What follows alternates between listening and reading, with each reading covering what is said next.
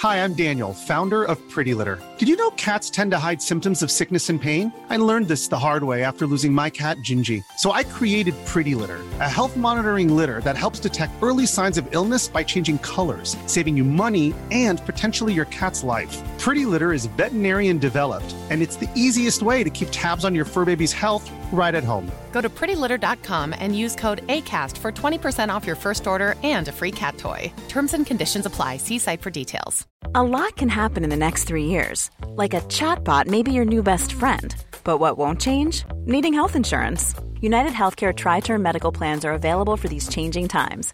Underwritten by Golden Rule Insurance Company, they offer budget friendly, flexible coverage for people who are in between jobs or missed open enrollment. The plans last nearly three years in some states, with access to a nationwide network of doctors and hospitals. So, for whatever tomorrow brings, United Healthcare Tri Term Medical Plans may be for you. Learn more at uh1.com. Quality sleep is essential. That's why the Sleep Number Smart Bed is designed for your ever evolving sleep needs. Need a bed that's firmer or softer on either side? Helps you sleep at a comfortable temperature? Sleep Number Smart Beds let you individualize your comfort so you sleep better together. JD Power ranks Sleep Number number 1 in customer satisfaction with mattresses purchased in-store. And now, save 50% on the Sleep Number limited edition Smart Bed for a limited time. For JD Power 2023 award information, visit jdpower.com/awards. Only at a Sleep Number store or sleepnumber.com.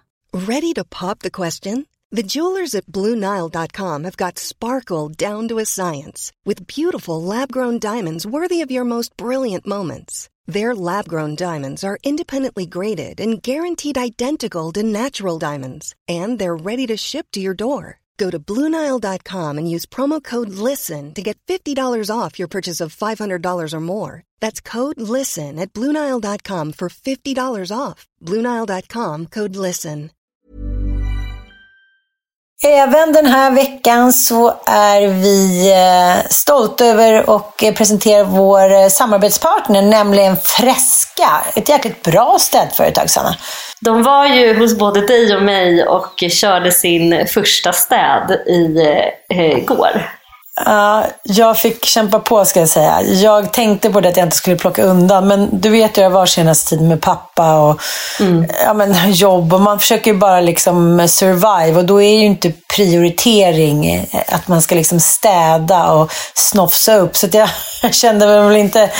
Ja, jag kände väl inte som att jag inte skulle plocka undan innan de kom. Men, men eh, det gick jättebra och eh, men det kändes så himla tryggt och bra att veta också att de har Ja, men det är liksom ett schysst företag. För det där tycker jag var så himla jobbigt under de där åren när folk håller på. Man hade svart städhjälp och folk. Det var liksom ingen ordning. Det kändes väldigt osäkert tycker jag. Att vara. Det verkar, städbranschen kändes inte fräsch liksom. Nej, verkligen. Och det är det som är, tycker jag, härligt med Fresca. Att de är ett socialt ansvarstagande företag som erbjuder då sina anställda kollektivavtal och tills vidare anställningar så långt det är möjligt. Eh, vilket gör att det, det känns eh, liksom det känns Bra i magen mm, det och i hjärtat. Det tycker jag är skitviktigt. Eh, och det är liksom lite det här med eh, städning, att det är lite så här, Eh, skam och tabu på något sätt kring det. Så här, ska man verkligen ta hem någon som ska städa? I, i, är det här verkligen inte riktigt? Är det någon som ens vill jobba som städare? Men jag kan säga att de som var eh, hos oss då igår, det var ett par jättegulliga eh, argentinare som var ute på någon slags jorden runt-resa och hade då fått anställning av Fresca under sin tid i Sverige. De var så jäkla duktiga också, för de har ju fått gå en utbildning hos eh, Fresca och de jobbar jättemycket med miljöprodukter, alltså svanenmärkta rengöringsmedel och det kändes liksom verkligen professionellt. De kom med sina små eldrivna bilar och så var det svanenmärkta rengöringsmedel och en liten checklista som de kryssade i exakt vad de hade gjort. Och så var det bara så jävla eh, fräscht. Alltså det var så fint. Varenda list, varenda, du vet kaklet har aldrig varit så här putsat någonsin i vårt hem. Jag kom hem och eh, hade precis skrivit en krönika med alla tre ungar nere på ett café. Mm. Du vet, man kommer in och kuddarna är sådär fluffigt som man aldrig själv kan göra. Det är sådär skinande rent. Jag vill bara ringa till den här tjejen och säga så här, berätta hemligheten av hur det blir sådär skinande. Mm. Så det här med att man tror att man ska kunna städa lika bra som de som är utbildade, det finns ju inte. Och det finns en anledning till att vi, att vi går utbildning ja, i olika... Vi utbildar oss till saker som vi jobbar med. Mm. Eh, så att... Eh, jag skulle verkligen rekommendera Fresca om ni vill ha städhjälp hemma. Bra villkor, tryggt och det blir så himla fint där hemma. Dessutom har du en mm. sjukt smart app man laddar ner en Precis. app som man kan kommunicera med Fresca med superenkelt. Och så har man ingen inbindningstid. Eh, och man kan av och omboka en städning inom 48 timmar. Eh, superbra. Gå in eh, på fresca.se och eh, använd koden inte din morsa så får du 30% på de två första städtillfällena. Tack Fresca!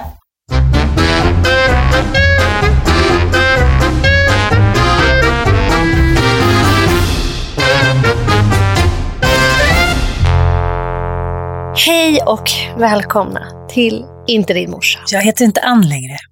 Du heter Samet. jag är hiphoppare. Wesley. Så jävla bisarrt att bli kapad på sin Instagram.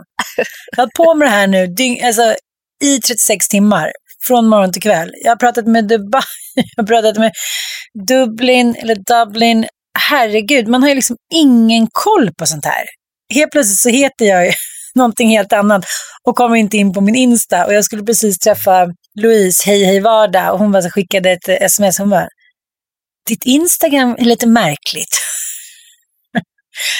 ja, det här med teknik. Nu har jag fått tillbaka det, men nu måste tydligen två veckor till heta Summit.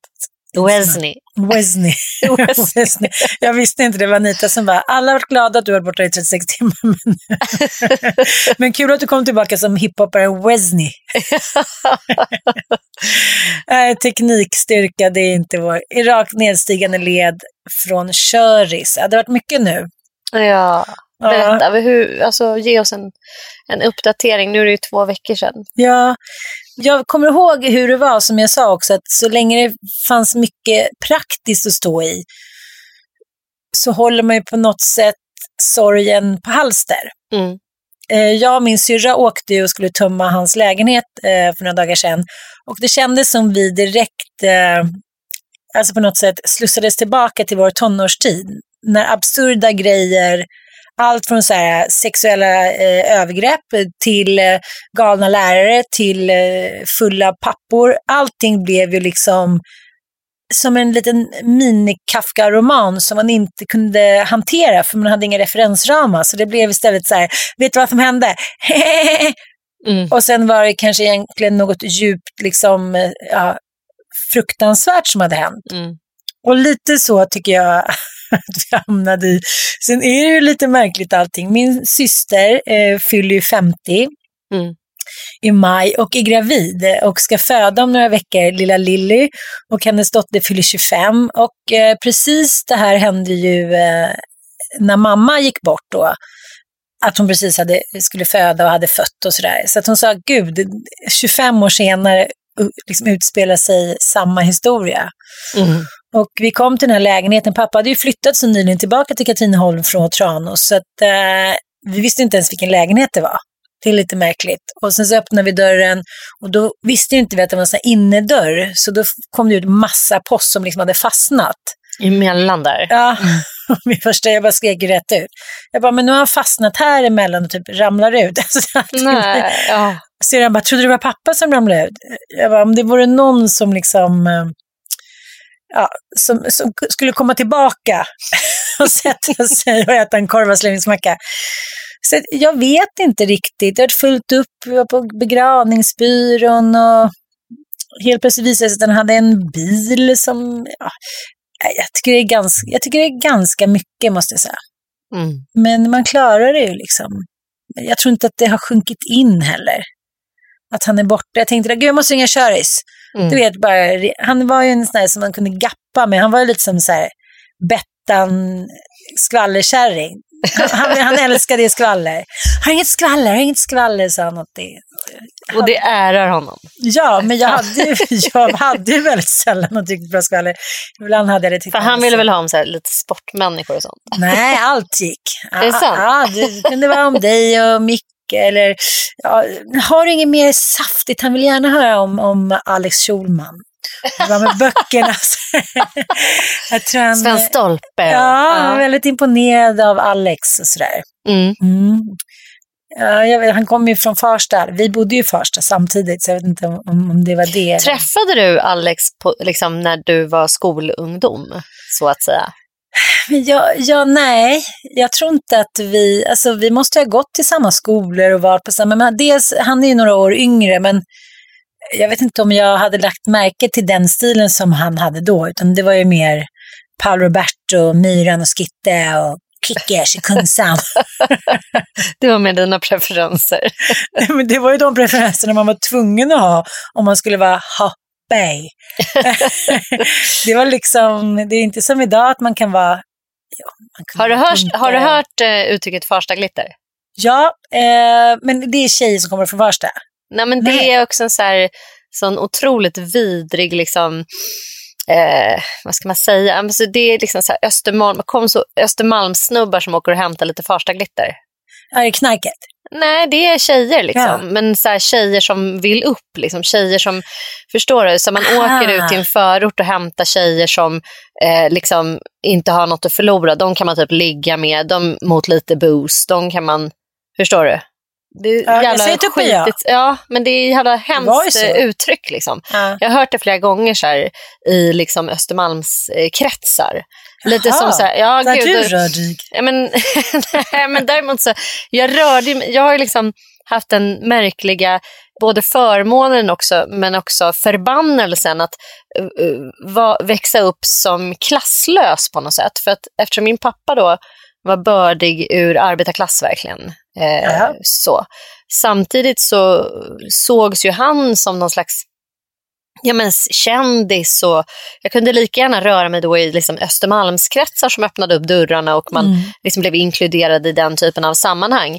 Och eh, det är ju verkligen två helt skilda världar. Att jag växte upp i Orminge då, som ju verkligen är en gammal så här, men sossekommun var ju Nacka då. Nu är inte det. Nej, nu är det verkligen Nej, nu är det Lidingöpacket helt som- tvärtom. ja, men hela, liksom, Nacka har ju salti, saltsjöbad, alltså saltisfierats på något sätt. Men Saltsjöbo, där jag växte upp Orminge, det var ju verkligen så här, äh, sosse, lite white trash eh, place. Liksom. Markoolio kommer från... Det är många utifrån Snake Orminge City. centrum. Ja, visst. Nej, det, är ett, äh, det är inte jättehärligt i centrumet. Vi bodde Nej, där. det är inte supercharmigt. och Du kan ju tänka dig hur det var på 80-talet. Det var ju verkligen absolut inte charmigt på något sätt. Men hur som helst, jag kommer ihåg när jag, jag blev ihop med en kille som bodde i Saltis. Och där använde man ju ordet sosse som ett skällsord. Jävla sossebil om bilen stannade. Eller liksom. Ja, ja. ja. Första glitter, använder sosse. ju Elon fortfarande. Susse. Nej, gör Grejen jag pratar med honom Då om måste massa han ha uttryck. hamnat i någon sån där, sån skola. Liksom. Eller vem fan har lärt honom att säga men det? grejen var att på dagen, eh, ja men den internationella dagen ja, men för förintelsen så började vi prata om vad man kan skämta om och vad man inte kan skämta om. Och och då, då var det några saker som jag tyckte faktiskt att man, man trodde att man kunde skämta om det, men historien har bevisat att det går inte att skämta om, om vissa saker. Och förintelsen är enligt mig och säkert eh, 99 procent av världens befolkning saker som liksom, det skulle bara falla platt. Mm. Och då berättade jag om det här som vi har pratat om förut, att vi att på min högstadieskola sa så här, nu skynda dig, lubba som en jude. Ja, herregud. Och det här, hur många kan, eh, vet du hur många som kan, eh, judar som kan komma in i en bil? Och så var det någonting med askkoppar hit och dit. Men det, liksom, det var ju så här, det rimmade illa, men kanske inte var någonting som gemene man reflekterade över. Det var ju turk på burk smakar urk. Alltså det var ju mycket sådana liksom... Banta med Biafra. Ja, Mm. just det, banta med biaff. Ja, men alltså det var ju sjuka... Ja. Det var en li- lite annan eh, eh, verkshöjd på skämten då kan man säga. Ja, ja, och då började vi prata om det där och då berättade jag om massa uttryck och, och Han bara, va? Så säger vi också, sa han om flera, alltså inte just de här rasistiska kanske, men, men just det där med sosse och, och sådär. Så att, att man använder liksom någons eh, politiska läggning till, ja. till, att trycka ner någon. Ja. Men sen när jag började på Södra Latin, då var det ju precis tvärtom. Då var det ju liksom Ja.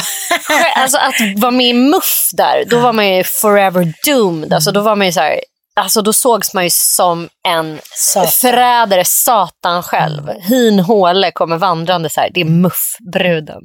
Intressant. det, Men alltså så absurt att man var så fördömande också. Så här. Och så åkte man till Östra Real där var det ju precis tvärtom. Ja. Liksom. Var man med i SSU Det var väldigt svart och vitt då alltså. Det var så svart och vitt och det var så, alltså, det, det handlade ju också så mycket om, om gruppen och gruppidentiteten. Att liksom inte både en superhärlig tid men också en ganska vidrig tid. Jag tänkte på det idag när jag min enda dag eh, av vardagarna klär på mig normala kläder för att tuffa in till stan och göra det som jag har gjort liksom, fem dagar av sju eh, andra år. Men på grund av coronan och allt så sitter vi ju liksom fortfarande bara hemma och degar runt. Men då kom jag på mig själv med att så här, längta efter det här med att så här, börja i en ny skola eller börja en ny klass. Att så här, hamna i en stor sammansatt grupp och bara så här, bli helt uppfylld av så här, vem ska bli mina vänner här? Hur ska jag förhålla mig till alla de här? Vad är det här för folk? Vem ska jag flörta med? Ah. Ja, men, det är han med skägget. Vad härligt det var och vad sällan det är man hamnar i sådana liksom, situationer det, och det är inte alls på samma sätt när man börjar plugga på universitet eller högskola Nej. eller alltså vuxenstudier. För att de flesta har så fasta identiteter som man är så trygg i. Det är liksom ingenting livsomvälvande. Men att börja i en gymnasieklass, det kan ju verkligen vara så här, nu kommer jag att bli en annan person. Mm. Nu, det är nu den här gruppen kommer forma mig så mycket. Mm. Eller jag kommer också då forma den här gruppen. Ja, men det är en otroligt märklig känsla. Både superhärlig men kan ju också säkert vara helt genomvidrig om man ja. hamnar fel. Men eh, jag märkte det nu på Elon, eh, min 16-åring. Han började ju i första ring och var så uppslukad och glad och nya vänner och sen bara kom coronan. Mm. Han var så frustrerad och det var så härligt att se. Jag bara mindes det där hur jäkla upp i varv man var med alla nya vänner, hur det var en sån kärlekssaga liksom, som när jag träffade min bästa kompis Åsa som sedermera blev Lill-Åsa eftersom hon bodde hemma hos oss och det redan fanns en Åsa. Alltså vilken kick det var att så här, träffa någon som man, så här, ursäkta uttrycket, lirade med. Så man var så här, okej, okay, hon kanske har eh, mulberryrock och läsglasögon och ska spela svår. Sen var ju hon eh, inte alls särskilt svår. Och jag gick i någon så här kommer ihåg snickarbyxor och en mockajacka och så här. Wow, kort lugg och risigt långt hår och eh, blev ständigt trackad för hur jag var första dagen på uppropet. Så här. Ansöden, ah, jag är här, jag är här. Ja, vi hör typ. Ja, men du vet, festens medelpunkt, det är allt jag var liksom. Men jag tänkte på det när jag och min eh, gymnasiekompis Frida, vi var ju liksom en liten trio med Bumpa. Det var jag och Frida och Åsa. Vi var iväg och eh, åkte längdskidor då inför mitt stora lopp. Ja. den 14 februari. Eh, Vasaåket. Ska du åka den 14 februari? Ja. Det är ju nu. Ja, det är snart. den 15 så ska jag möta upp dig om inte du följer med. jag trodde du skulle åka senare, men det här är ju fantastiska nyheter. Ja, supervältränad. Anmäl er och åk med mig, jag kommer behöva ert stöd. Det ska också filmas hela tiden. det här kan bli ditt mest förnedrande ögonblick ja. någonsin. Och Manne Forsberg som jag då har tvingat med eftersom du sa nej. Eh, han är, så här, är på träningsläger, längdåkningsträningsläger hela tiden och bara Hej, kolla, kolla här är jag typ. Jag bara, mm, det har gått jättebra idag. Jag åkte typ tre mil på två timmar eller vad det var. Men vi får ta lite lugnare när du är med. Jag åkte alltså 1,6 mil eh, förra lördagen mm. och höll på och dö? Nej, jag var helt slut. Du vet den här svettgrejen som man inte är van vid när man bara så här, känner sig som en mosad melon. Du vet, mm. på mm. sommaren när det blir så här... men då tänkte jag på det, för då var det jag och Frida. Då hamnade man ju lite i så här, ja, men de roller man alltid haft. Och så var det lite bubbel och så åkte vi. Och, och så var det nästan bara grabbar där. Mm. Och så kom man ner vid poolen, och så bubbelpool och pool. Och då är den där känslan direkt, man kom där i sin lilla eh, morgonrock och så här, mm, snyggt skägg, den här är ganska snygg. Man bara, men gud, är vi typ 20 år? Och sen dagen efter hade vi åkt och då gick jag ner lite före till poolen och sen så hade jag redan packat ner baddräkten. Så, äh. Frida sa, men sätt dig i trosorna, men du vet. Mm. Jag sitter där i vanlig ordning. Jag är, men jag är inte blyg av mig på det sättet. Så jag satt väl där med rattalonisen i vägen, i, vä i vädret och eh, njöt av livet.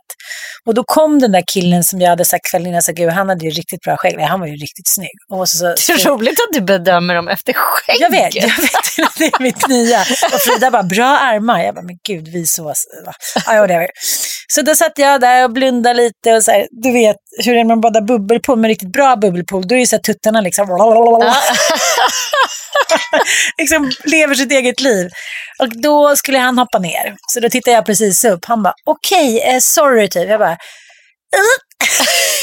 händerna. Och sen skulle jag, så han stod lite, sen skulle jag liksom gå upp där. Jag bara, men gud, ska det alltid vara likadant? Men då kom jag att tänka på just det där att vissa miljöer får en och förpassas till den där känslan av att så här, allt är möjligt, jag är 18, jag har livet framför mig, vem ska man nu bli ihop med, vem ska man nu plugga med? Mm. Så att, jag vill bara säga det, när vi åker någonstans nästa gång, ta i trä, då kommer du få den känslan det är min mest, eh, alltså en av mina mest åtråvärda känslor. Fy fara vad det är härligt.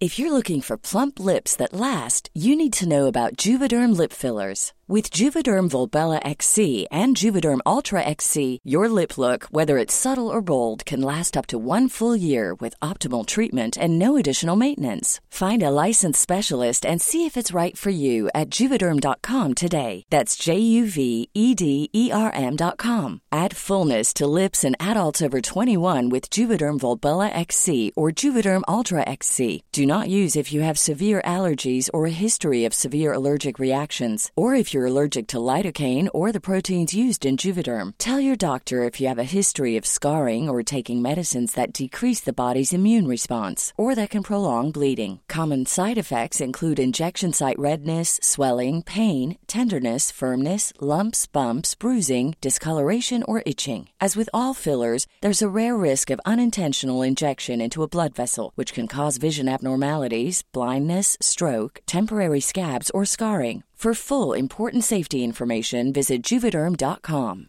Ready to pop the question? The jewelers at BlueNile.com have got sparkle down to a science with beautiful lab grown diamonds worthy of your most brilliant moments. Their lab grown diamonds are independently graded and guaranteed identical to natural diamonds, and they're ready to ship to your door. Go to Bluenile.com and use promo code LISTEN to get $50 off your purchase of $500 or more. That's code LISTEN at Bluenile.com for $50 off. Bluenile.com code LISTEN. Even when we're on a budget, we still deserve nice things.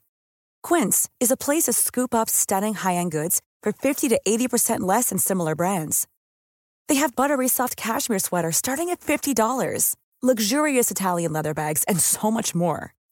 Plus, Quince only works with factories that use safe, ethical, and responsible manufacturing. Get the high-end goods you'll love without the high price tag with Quince.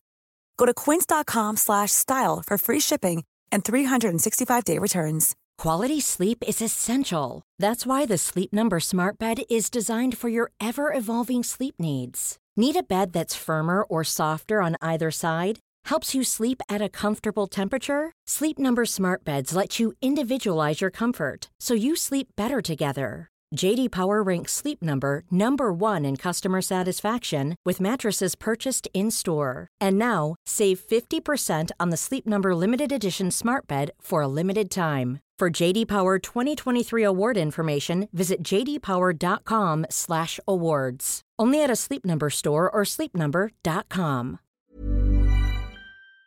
Hörni, alla som lyssnar och även du. Eh, vi har ju fått mycket respons på konfliktavsnittet. Det här är ju mm. verkligen ett ämne som engagerar och jag vet ju att jag lovade en update, en cliffhanger. Så här. Ja, jag vet inget om det eftersom jag inte varit inne på mitt konto så Nej. Du får uppdatera mig. Man... Du har inte fått någon, du kan inte komma in på DMs Nej. eller någonting. Nej. Vad sjukt. Nej, men jag har fått en, en bunch av DMs och det här är så intressant. Vissa som blir väldigt provocerade och tycker att så här, gud du kan ju inte prata om den här konflikten, det är som att elda, hälla bensin på brasan, det här är en vattendelare.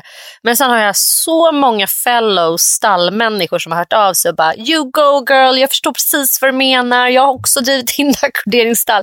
Alltså jag skojar inte om jag säger att jag har fått kanske 20 sådana meddelanden mm. från eh, personer som vet precis vad jag menar. Och det här är en speciell värld och det, ja, det är för mycket att begära av, av andra människor uh, att försöka förstå och begripa vad som händer ja, där. Ja. att, att det kan bli så här eh, stora känslor. Hur som helst så har jag eh, det jag har gjort, nu var det ju faktiskt så att vi spelade in den här podden, eh, inte för en vecka sedan, utan eh, bara för några dagar sedan. Så det har inte hunnit hända så mycket. Det är fyra dagar sedan eh, den här konflikten äger rum. Och jag har sak låtit saker och ting bero. Alltså jag mm. har eh, stannat, stannat upp och försökt tänka efter och inte agerat på eh, känsla. Och jag hade ju liksom en direkt eh, omedelbar känsla av att jag bara ville slänga ut dem. Jag ville bara ha dem därifrån och jag kände liksom mig hämndgalen och så här, jag ska minsann gränsa och jag ska göra på det här viset, jag måste visa vad jag känner och så vidare. Men jag har stannat upp och tänkt att så här, och det här är faktiskt någonting jag har fått lära mig med, med åldern, vilket jag är så glad över, att saker och ting ofta får lite annan färg eh, efter ett par dygn. Och har de inte fått lite annan färg, allt ifrån att man är vrålsugen på att köpa en ny kofta, du vet att man så vill impulshandla någonting. Eller döda någon. Eller döda någon. Så ska man stoppa och tänka och låta det gå två dygn. Är man fortfarande liksom desperat eh, ha, begärlig efter den där koftan, då är det rätt kofta. Vill man fortfarande döda någon efter två dygn? Då ska man göra det. äh, men då kan man ju ändå förstå att så här, det ligger någonting i den här ilskan. Det var inte bara, eh, det var inte bara liksom at the moment. Så. Utan avtar känslan i intensitet, då kan man veta att så här, okej okay, jag rycktes med, nu känns allting lite lugnare och sådär. Och allting känns lite lugnare och lite mer sorterat. Så jag kommer ha en plan. Men jag har också fick tips av en poddlyssnare och det är så jävla roligt för att den här metoden fick jag också. Det, här, det finns en, en konflikthanteringsmodell som heter Non-Violent Communication. Har du hört talas om den? Den går också under namnet giraffmetoden. Ja, den har jag hört talas om. Ja, giraffspråket. Ja. Och det här är då liksom en kommunikationsprocess, eller vad man ska säga, som har utvecklats av en amerikansk psykolog som heter Marshall Rosenberg. Och, ja. eh, han har liksom skapat den här modellen utifrån både liksom buddhistiska teorier om att vi människor inte mår bra av att visa ilska överhuvudtaget. Varken att eh, ta emot ilska eller att vara arga. Och Det har också visats i studier. För att Man har ju kunnat tro att så här, men det finns något konstruktivt i att vara arg och våga uttrycka sin ilska. Och jag sa ju det i förra podden att jag önskar att vi vore lite mer sydländska där och våga, våga liksom fara ut och sådär. Men, du tar tillbaka det? Nej, men faktum är att jag har fel. Det är, finns liksom inte vet. en enda studie som visar att det skulle vara konstruktivt på något endaste sätt. Så där måste man ändå ge buddhismen rätt. Att liksom, eh, känner man sig arg så bara ta ett djupt andetag och låt den känslan passera för den kommer oftast försvinna och så ligger det oftast andra känslor där under. Bli en mask. Ja, Alltså det, Fast... det är det verkligen. Och det är, så här, det är också en, det är en väldigt hierarkisk känsla. Det är liksom en skrämmande känsla för att skrämma någon. Och det är liksom en djurisk instinkt att så här, visa sina tänder. Och han menar då att eh, varje språk, han, han pratar om varg och giraffspråket. Liksom. Vargspråket är ju den här typiska då manliga eh, vargantaganden. Det Vargen är en symbol för invanda, oreflekterade, omedvetna tankemönster. Alltså vargen visar tänderna, angriper, attackerar och använder ett språk som sårar och motverkar kontakt och ökar risken för destruktiva konflikter. Eh, och ett typ, typiska då så här vargantaganden enligt hans teori är att anta att min sanning är hela sanningen att andra måste vara överens med mig. Att andra ser saker som jag gör. Och att andra människors erfarenheter är ogiltiga för att de inte stämmer överens med mina erfarenheter. Att lägga, andra, lägga skulden på andra för hur jag själv mår att det är andras fel att det har blivit som det har blivit. Mm, det är en gammal, mm, en gammal medberoende offerkofta-inställning. Ja, extremt. Men också så här, generellt eh, en rätt oempatisk, alltså att man inte har förmåga att inse. Jag vet. Sen är, tycker jag också det vittnar om att man inte har tilltro till andra människor. att man inte tror att andra människor skulle kunna ha goda avsikter trots att de tycker annorlunda. Det Giraffen då. Ja, och jag kan säga att så här, jag känner igen mig jättemycket i det här. I, tidigare eh, under mitt liv, alltså i mina första konflikter med Wille Crafoord, herregud, det var det andra, det var ju två vargar som stod så här och bara gafflades med varandra. Och hade noll, alltså när jag tänker på våra timtals i gruppterapi, där det inte hände någonting, eller i grupp, där, vad heter det? I parterapi. Mm. När det inte händer ett jävla smack. Vargarna står och bara Ja, alla bara såhär, den där terapeuten alltså, gud vad, eh, dålig. vad dålig, som inte lyckades bara, nu lugna ner, för att den här metoden också syftar till att man kan bli en tredje part som kan så här, demontera den här typen av beteenden. Och, det går inte med alla människor. När vissa är helt slutna, Ja. vissa har, är ju helt oförmögna Ja. att kunna se utifrån andras perspektiv och sådär. Jag tycker det är så intressant när du och jag pratar om eh, när vi har bråkat med våra karlar eller tröttnat på våra karlar. Eh, när vi fick den känslan för, ska vi säga, tio år sedan, då trodde vi på allvar att säga, nu är det slut, nu är det över, vi vill aldrig mer se karln. Eh, ju- just för att, och sen så känner man nästa dag kanske, jag vill gifta mig med honom, jag vill ha till barn, jag älskar honom så mycket, jag har så mycket hopp.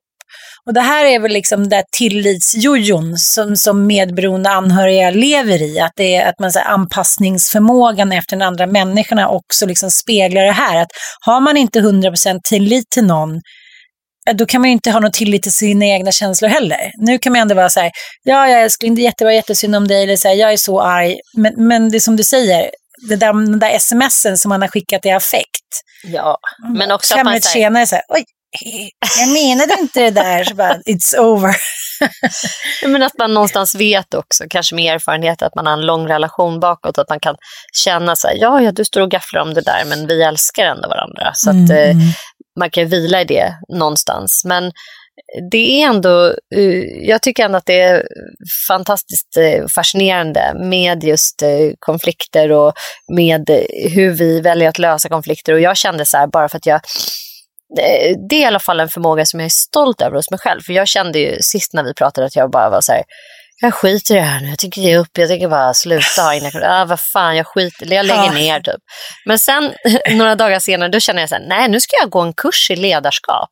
Mm, Det ska jag göra. vänder till någonting bra. Ja, bara, gud, nu vill jag faktiskt lära mig. Om jag, om jag blir så, dels så kände jag också att, men gud vad är jag för människa som blir så emotionellt berörd av att ha en konflikt? För att, Till intet jord. till intet jord och liksom helt eh, så här, det, det är ju inte hållbart om man vill ja, vistas kring människor. För män, även, om, även om jag kanske kunde hantera den där situationen så kommer man alltid möta människor i sitt liv som inte kan hantera konflikter och som kanske kommer vara liksom jävliga och eh, eh, på ett eller annat sätt sårande. Fast om Foxen inte hade varit med tror inte jag att du hade blivit sådär till inte jord. Det, liksom, det lägger en så här freeze-känsla. Det, det sa faktiskt min brorsa också, Ja. jag pratade med honom om det här. Han bara, Nej.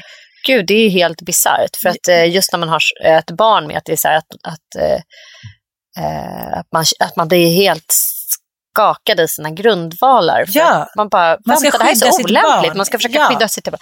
Självklart, det var många parametrar där som gjorde det. Men jag tänker ändå en, jag kommer ändå gå en ledarskapskurs. Mhm. Det finns eh, massor med olika roliga kurser som man kan gå som faktiskt inte kostar många kronor alls. Tipsa oss om dem. Men eh, för ganska många poddar sedan så var jag lite inne på eh, filosofen och professorn Martha Nussbaum. Ja. Som är verkligen ja, men, en av de mest så här, ja, men, uppburna amerikanska, eller ja, men, liksom, vad ska man säga, både amerikanska och så här, ja, över hela världen. Hon är otroligt erkänd och mycket föreläsningar och skrivit massa böcker. Och hon eh, körde hårt med sin argtes. Att det var en katalysator till att utvecklas, till att finna rättvisa och, och sådär. Och sen så när hon hade gjort det skrivit böcker och hållit föreläsningar så bara ko, gjorde hon en kovändning över en natt. Mm. Och sa så här, nej jag inser att jag har haft fel hela tiden. Det här är jobbigt eftersom jag har byggt mycket på min framgång på den här argkatalysatorn. Och hon sa, det är klart att man initialt när man känner sig orättvist behandlad eller liknande eh, känner ilska eller hämndbegär och sen så kan det bli en katalysator till någonting annat. Men hon sa att det är svårt att uppmuntra den ilskan. Vad ska den liksom leda till? Eh, förutom att man, och det tycker jag man märker också när man träffar människor som är medberoende, de tar sig inte skillnad på sin ilska och sin sorg. Mm. För det är, liksom, det är affekt, det är någonting som du säger, det är någonting från steppen. Man, man känner sig, jag känner mig hotad, jag kan inte skydda mina barn. Eller de, vill för, liksom, de vill förstöra den identitet som jag byggt upp om vem jag är. Det är väldigt tufft för vem som helst. Att hon gjorde liksom en kovändning också, bad om ursäkt. Typ. Mm. Ganska intressant. Det är, det är lite som eh, giraffmetoden. Ja, men verkligen. Och att eh, eh, no, ibland måste man också omdefiniera hela sin idé och hela sin teori. Alltså nu är hon ju filosof, hon har ju skapat de här teorierna utifrån vetenskapliga mm. paradigmer. Liksom. Mm. Men eh, det är ju fantastiskt när man kan bara tänka om, tycker jag. Och så här, nej, det här, mm, jag, menar, jag, jag några, menar inte det här. Men jag, vet, jag har några vänner som alltid har varit arga. Mm. Men på grund av någonting, någon förälder som har försvunnit eller har blivit svikna. Och det är så begåvade, fantastiska människor, men ilskan står så mycket i vägen för att de tar allting personligt. Allting man gör tror de att man gör, som du säger, med illvilja. Mm. För att det är så deras känsla av deras uppfostran eller liksom kärleken de har fått av sina föräldrar. Eller, ja, de är besvikna på, liksom, på någonting och då står det i vägen för att samarbeta med människor, för att ha en bra relation. Och, så att, äh, jag tror verkligen inte heller på ilska. Nej. Sen behöver man ju inte vara en ko. Jag kanske har varit lite för mycket en ko tycker jag. Men jag tycker ändå okay. det är roligt att du har en bild av dig själv, att du aldrig blir arg. Jag har ändå hört dig vara riktigt arg ganska många gånger. På Mattis speciellt. Ja. Jag, jag, kanske har blivit argare med åren, men jag kommer ihåg när småkillarna var små, det var ju ganska hård press på, ja, både på mig och på, ja, på mig i alla fall. Och då kommer jag ihåg att min dåvarande svärmor sa så här, du är helt otrolig. En sitter på ryggen och någon eh, kar har försvunnit och din mamma är död. Och, så, och ändå så är det bara så här, okej, okay, så tålmodig med barnen. Mm. Jag är nog ganska tålmodig med barnen fortfarande, fast jag, nej, jag har blivit, jag har blivit arg. Men det kan väl också För att jag vara, vågar. Ja, jag menar det. Att det kan mm. väl också vara en akt av medberoende tror jag. Jag, tror, jag säger så här, jag tror inte alls att ilska är alltid det Eh, jag tycker också att man ska inte klumpa ihop all ilska. Jag tror det finns destruktiv ilska, men sen mm. tror jag det är klart att man kan bli arg för uppenbara orättvisor och det kan liksom sätta igång processer som, mm. där man vill lösa saker. Och det gäller ju naturligtvis eh, att gränsa sina barn också. Att det är klart att man kan bli förbannad om någon av dem uppenbarligen liksom går över ens gränser. Och det där tycker jag också, speciellt när de är i perioder av utveckling, när de ska knoppa av, när de liksom nästan ber om att man ska bli arg. Ah, för att de ska liksom komma därifrån, ah, komma sant, ett steg till. Liksom. Ah. Eh, det är roligt nu med Foxen som sagt, han har ju regriderat och är lite som en bebis verkligen.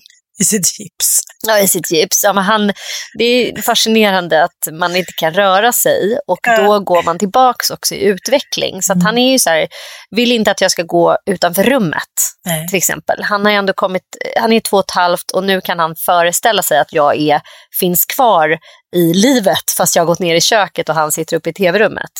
Men helt plötsligt när gipset åkte på och han inte kunde gå själv, då upphörde liksom den Förstår du? Han bara backade ja. och bara nej, jag fick inte gå utanför dörren. För att helt mm. plötsligt hade han konstant behov av mig. Gud, intressant. Mm, det är skitintressant. Jag tänkte jäkligt, jag har tänkt mycket på det de här senaste dagarna. Eh, att den fysiska utvecklingen går så otroligt mm. mycket. Mm. Eh, jag tror att det är därför människor blir starkare psykiskt av att träna sig själva fysiskt att skaffa sig en god fysik och en balans och eh, att lära känna sin kropps... Eh, jag menar alltså hur mycket man kan använda sin kropp. Till ja. exempel när jag gjorde Let's Dance, att helt plötsligt kunna göra helt andra saker med sin kropp än vad man trodde var möjligt. Det är häftigt. Ja, ja men det är sjukt häftigt och det skapar någon, eh, någon, någon det gör någonting med psyket. Ja. Och, så, och det var så jävla tydligt nu när han förlorade sin rörelseförmåga. Mm. Att han bara liksom sjönk tillbaka till babystadiet och eh, han vill inte äta mat heller. Helt plötsligt vill han bara ha nappflaska och tutta jättemycket. Så han verkligen då, Vänta nu, jag, jag kommer att tänka på att vi har inte pratat om amningen. sju år. I sju år? Nej, han är, han är två år och åtta månader. Och jag ammar honom. Ja, jag körde i och för sig på med Frallénberg till två år och fyra månader, men då var det, då var det ju en pojke som bara... Ja. Men, Ja. men who cares? Men jag tänkte också det nu när jag har haft väldigt, väldigt mycket med så här, eh, pappas bortgång, jag har mycket grejer, alltså mycket jobb. Eh, självvalt såklart, men också det, men det vanliga som ska in, just det, nu kommer jag på att jag ska skriva en krönika till imorgon. Eh, det har liksom, jag är ockuperad från typ sju till ett liksom. Plus det vardagliga och det vanliga och barnen och liksom tandläkare och pyjamaspartyn. Det är så här, i, i, i. Och då är ju Frans, han, eh, liksom, han tycker det är jobbigt att jag är stressad, så då vill han vara med mig. Mm. Och likadant Bobo, vi sov i skilda sängar natt för jag tänkte att imorgon kommer storkillen, jag sov inne i Ossians rum. Och då kom Bobo in. Både Bobo och Frasse kom in efter ett par timmar. Jag och Mattis somnade tillsammans.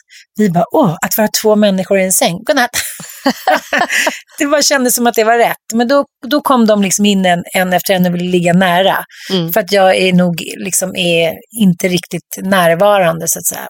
Mm. Jag vet inte, det, det, barn känner ju på sig sånt där och det tycker jag är, då får man bara ta sig den tid det tar. Liksom.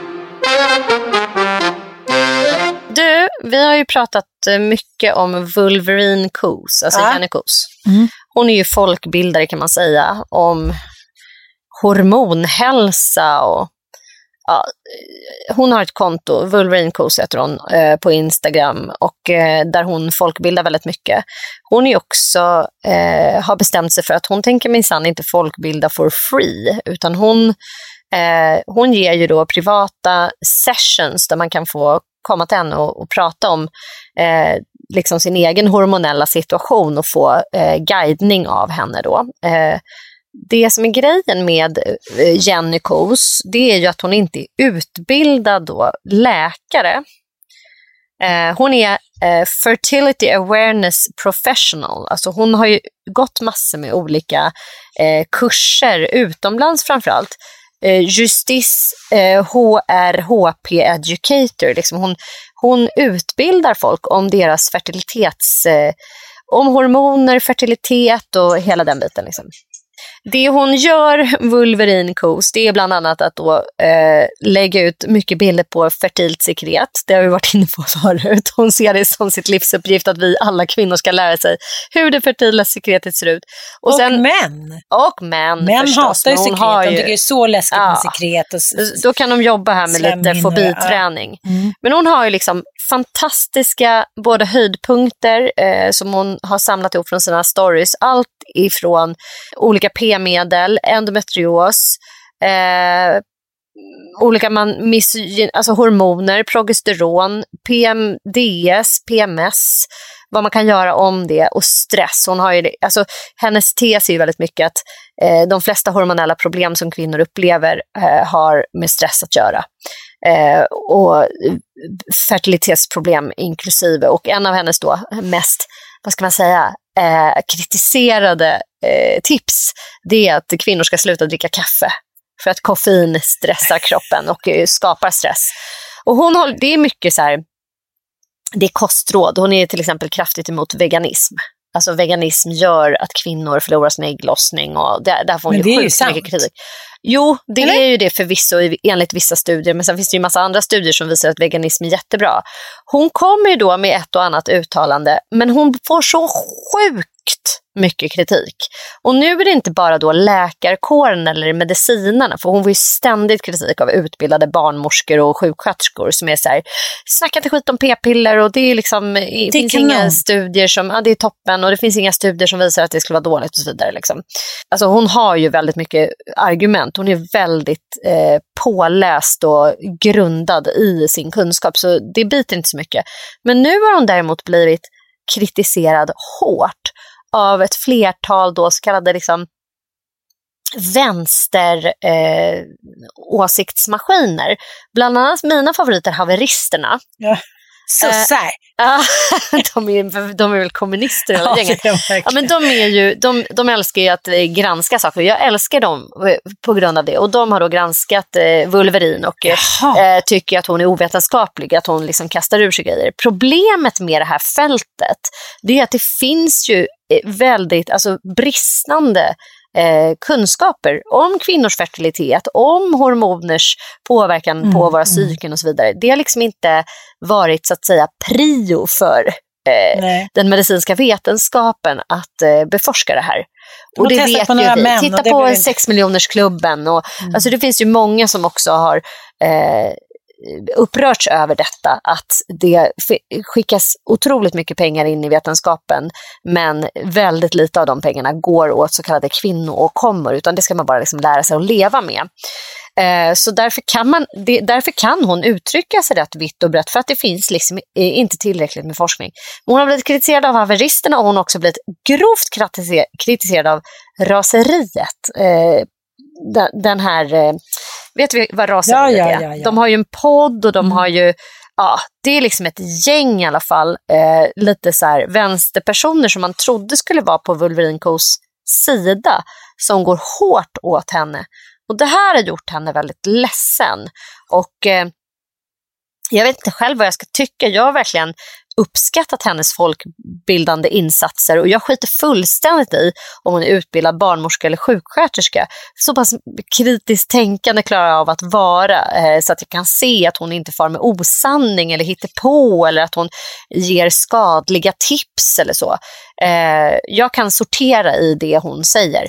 Men uppenbarligen så är det massor med människor som inte klarar det och tycker att hon är farlig för eh, det kvinnliga släktet som går ut och då far med eh, godtyckliga råd och eh, tips som inte är vetenskapligt grundade. Och bland annat så tycker hon att endometrios, som är en vanlig kvinnokomma, att det är en sjukdom som man på olika sätt kan då behandla med kost. Då fick jag faktiskt ett eh, DM att säga, kan inte ni prata om Wolverine och den här konflikten? Och jag tycker inte att någon har fel eller rätt. Jag tycker bara att det är väldigt tråkigt när någon gör en sån här insats.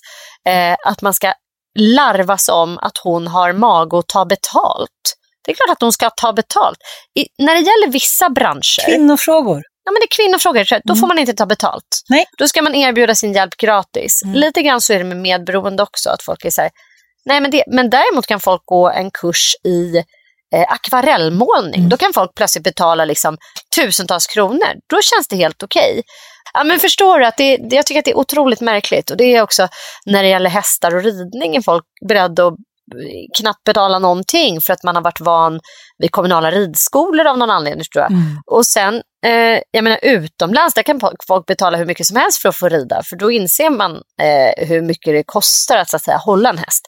Samtidigt så jag, har jag full eh, respekt för att människor sträcker ut en hand just när det gäller till exempel kvinnohälsa. För att det är så fruktansvärt många som går runt med såna bizarra problem som de inte har en aning om. Till exempel fick jag reda på en jävligt spännande grej som jag inte hade en aning om. Och vi är liksom över 40, en bra bit över 40.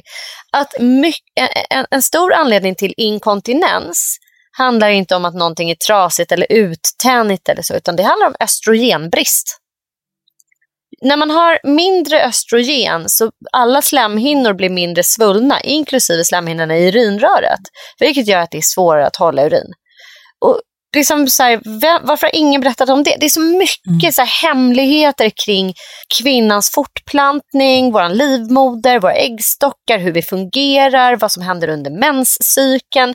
Och jag tycker att det är sorgligt att jag ska få reda på det nu när min då, eh, fertilitetsperiod så småningom kommer att eh, upphöra. Mm. Jag hade behövt veta det här när jag var i Olgas ålder. Jag hade velat att det här var allmänkunskap för mm. alla flickor. Att det här att man skulle få veta precis lika mycket om det här som man får, får liksom veta om porr och sex och vad som, förväntar sig, eh, vad, vad, som förväntas av en i den sexuella relationen till en man till exempel. Och vi intresserar oss ju extremt mycket för vårt psykiska mående och folk kan gå i kurser till höger och vänster och Gud, eh, terapier lägga och lägga ner tusentals kronor. Så bara, men.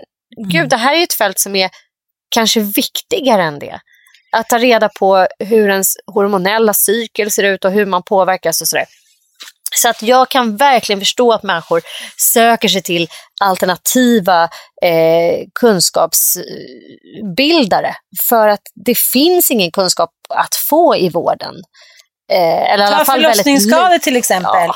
pratade med en kvinna som har forskat kring det. Hon sa det, jag har all kunskap, men jag är en person. Du vet, det hör liksom av sig hundratals kvinnor till mig i veckan. Jag vet inte vad jag ska, liksom, hur ska jag ta, vad ska jag skyffla dem vidare? Ja, jag gjorde ett program i Karlavagnen som handlade just om förlossningsskador. Just det, just det, just det. Och det var alltså så många förtvivlade människor som bara så här, nej men gud, jag har hållit på i flera år och liksom haft stora muskulära bristningar som eh, eh, vården bara helt har missat. För att man inte har kunskap och utbildning och det kan liksom inte alla ha förstås, men att man vägrar att remittera folk. Att man bara, det enda man säger är så här, knip, knip. Mm. Fast att knipa när man inte har muskler som fungerar, det är till och med farligt. Det kan till och med förvärra problematiken. Alltså människor som har fått sina liv totalt förstörda och sen mm. så blir man då eh, negligerad av eh, vården eh, som att man är en gnällig kärring typ. Jag vet. Det är vidrigt. Alltså vår kompis eh, Johanna som också, hon fick göra ett liksom akut kejsarsnitt. Och de, det, var, det är så mycket som var fel med hennes förlossning som, som är så fruktansvärt att höra. Men att hon så här, ett år efter eh, hennes akuta kejsarsnitt har såna fruktansvärda eh, smärtor i bäckenet och hon kan liksom inte riktigt lokalisera var de sitter och hon får ingen hjälp med det utan det kommer gå över, det kommer gå över. Och sen liksom över ett och ett halvt år senare så lyckas hon, för att hon är en ettrig person som vägrar ge upp, få ett ultraljud där de konstaterar då med 3D-ultraljud att hon har sammanväxningar, alltså när de har sytt ihop henne så har de lyckats sy ihop livmodern med bukhinnan på något sätt. Så att hon har ju då gått runt och haft enorma smärtor som, som hennes då vårdgivare bara har negligerat. Så att jag kan absolut förstå att man kritiserar och stör sig på människor som är autodidakta, det vill säga självlärda, som har gett sig fan på att lära sig allt om ett fält. Men samtidigt så tycker jag att det är att förvägra människor den här kunskapen som vi alla kvinnor behöver. Och man får lära sig att sålla. Självklart menar inte Jenny Kos att man kan, alltså hon, hon berättar i ett lite raljant i en story hur hon eh, lyckas bli med barn med, eh, fast hon inte är i, i, under ägglossning tror jag. Och sen så med försatsen, hon säger till killen att han, att han inte ska komma i henne, men försatsen är ju, har ju de flesta killar inte koll på. Och sen eh, mår hon så fruktansvärt dåligt i den här relationen på något sätt och hon överdoserar kaffe, vilket gör att eh, det här befruktade ägget inte fäster hävdar hon. Och det här har folk blivit så helt galna över. Bara, Vadå, ska du liksom... Men förstår du att, så här, att hon uppmanar folk till att göra abort genom att bälga i sig kaffe och det är ju bara fjanterier. Det är klart att hon inte gör det. Hon berättar en högst personlig upplevelse eh, och förklarar vad hon tror. Och det är ju fruktansvärt många människor som har fertilitetsproblem som kommer till henne. Alltså svårigheter med att eh, bli med barn. Det kanske inte har varit ditt och mitt största problem utan det är kanske tvärtom. Men ja, jag, jag, tycker att hon har fått oförtjänt mycket eh, kritik på ett oschysst sätt. Jag tycker vi gör så här, kan inte ni dela med er av era, eh, era historier kring kvinnohälsa och kvinnans underliv?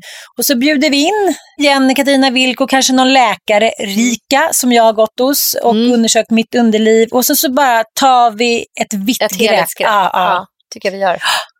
Underbart! Ja. Hörni, tack för att ni lyssnar. Ni är fantastiska. Mm.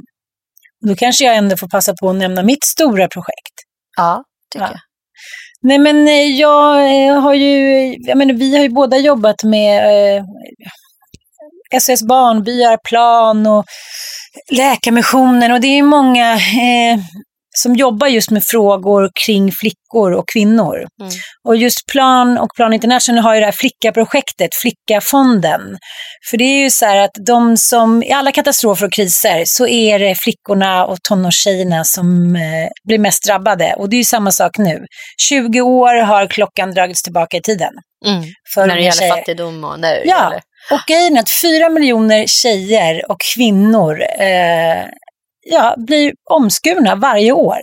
Det är liksom eh, katastrof och det är fortfarande en massa jävla tabun och skam kring underlivet och kvinnohälsa. Och jag tycker att det är en sån jävla skam att vi faktiskt inte har lyckats att skydda alla de här tjejerna och kvinnorna. Det är så, här, så stor del av världens befolkning. Mm.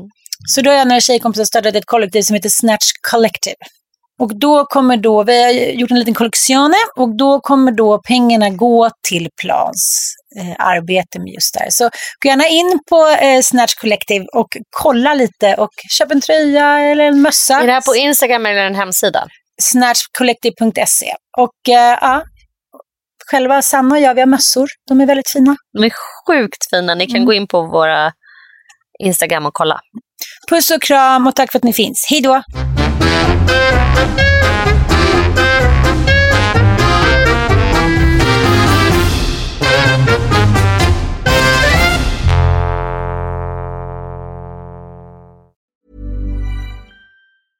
Even when we're on a budget, we still deserve nice things.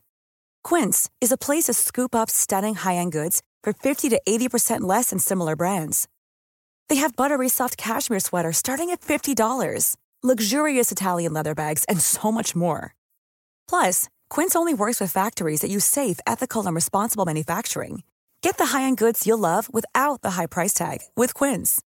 Go to quince.com/style for free shipping and 365-day returns. Hi, I'm Daniel, founder of Pretty Litter. Did you know cats tend to hide symptoms of sickness and pain? I learned this the hard way after losing my cat, Gingy. So I created Pretty Litter, a health monitoring litter that helps detect early signs of illness by changing colors, saving you money and potentially your cat's life. Pretty Litter is veterinarian developed, and it's the easiest way to keep tabs on your fur baby's health right at home. Go to prettylitter.com and use code ACAST for 20% off your first order and a free cat toy. Terms and conditions apply. See site for details.